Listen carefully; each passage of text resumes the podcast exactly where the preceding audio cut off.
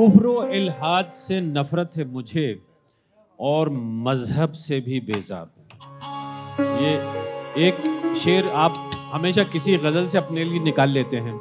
میں نے اپنے لیے یہ شعر نکالا ہوا ہے۔ اس اس اس پورے تعارف سے بلکہ غزل نما تعارف ہے۔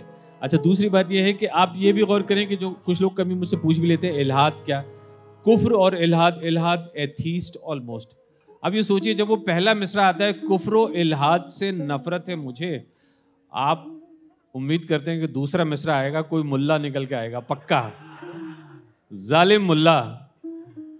اور وہ کہتے ہیں، اور مذہب سے بھی بیزار ہوں یہ مجاز کو سمجھنے کے لیے ایک ایک شعر، ایک ایک مصرے کو سمجھنا بہت ضروری ہے۔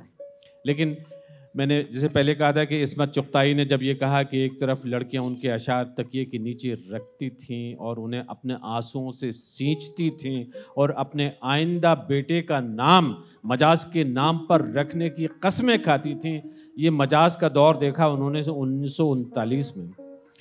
مجاز نے کچھ عرصے کے لیے آل انڈیا ریڈیو میں نوکری کی اور آواز نام سے ایک میگزین اس کی ایڈیٹری بھی کی۔ مجاز ڈسپلن کو فالو نہیں کر پاتے تھے، مجاز پریشان ہوئے۔ مجاز کا عشق ایسے لوگوں سے ہوا جن سے ہونا نہیں چاہیے تھا، لیکن عشق تو اکثر ایسے لوگوں سے ہوتا ہے۔ مجاز نا تجربے کار تھے ہینڈل نہیں کر سکے۔ حالات کو اور اس کے بعد اور بھی بہت سارے واقعات ہوتے ہیں۔ بہرحال، ایک وقت ایسا آتا ہے جو عصمت چغتائی خود بیان کرتی ہیں کہ مجاز کو انہوں نے ایسے دیکھا کہ کپڑے پتہ نہیں کب کے پہنے ہوئے ہیں۔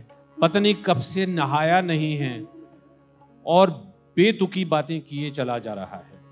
مجھے ساغر نظامی صاحب اس ملک کے بہت بڑے شاعر ہوئے ہیں اور ہمارے ایک دوست ہیں، فوٹو کھینچ رہے ہیں پیچھے، ان کے وہ تایا ہوتے تھے۔ تو ان کے ساتھ کچھ وقت گزارنے کا موقع ملا۔ ایک واقعہ ساغر نظامی صاحب سناتے ہیں کہ بمبئی میں وہ اپنی بیوی نیئر کے ساتھ میں رہتے تھے، گانے وغیرہ لکھ رہے تھے فلموں کے لیے۔ اور کہیں کسی اسٹوڈیو کے باہر جا رہے تھے تو ایک بھیڑ اکٹھی تھی اور لوگ کسی ایک شخص کو گھیرے ہوئے تھے۔ ساغر نظامی آتے ہیں اور کیا دیکھتے ہیں کہ ایک شخص بے ہوش حالت میں پڑا ہے۔ قریب سے دیکھتے ہیں، یہ مجاز تھا۔ اسرار الحق مجاز، جس کے لیے لوگ علی گڑھ میں زندگیاں قربان کرنے کے لیے تیار تھے۔ وہ جو ان کا محبوب شاعر اور جس کو آج بھی آپ سب لوگ اس قدر پیار سے دیکھتے ہیں، یہ وہ مجاز بے انتہا کمزور پیلا رنگ پتہ نہیں کب سے کھایا نہیں، کب سے پیا نہیں۔ بہرحال ساگر صاحب نے قصہ مکمل اس طرح سے کیا کہ وہ مجاز کو پھر اپنے ساتھ لے کے آتے ہیں، کھانا کھلاتے ہیں، وغیرہ وغیرہ۔ تو مجاز کے ساتھ، تو بات یہ ہے کہ مجاز ایک رومانٹک شاعر اور پھر مجاز۔ اور پھر اس کے بعد شیفالی وہ چیز آتی ہے جو مجاز کی بہت مشہور ایک چیز سمجھی جاتی ہے گانا سمجھا جاتا ہے۔ ہم اسی جانب بڑھ رہے ہیں نا؟ آوارہ۔ آوارہ۔ آوارہ کتنے لوگوں نے سنا ہوگا؟ وہ ان کی نظم آپ میں سے زیادہ تر لوگوں نے سنا ہوگا۔ لیکن وہ ہے یہ کہ ہم آوارہ کو جتنی مجاز کی نظم سمجھتے ہیں اتنی ہی طلت محمود کی بھی۔ اس لیے کہ ٹھیک ہے نا؟ مگر اس کو گانا بے انتہا مشکل ہر ایک کے لیے رہا کہ وہ اس قدر مقبول دھن ہے کہ کوئی بھی گانے والا اس کو ہاتھ لگانے سے ڈرتا ہے کہ اگر گائیں گے تو کیا ہوگا؟ اس لیے کہ لوگوں، لوگ تو طلت محمود کے نام سے اور اس دھن سے یاد کرتے ہیں۔ آپ نے یہ ہمت کہاں سے جٹائی؟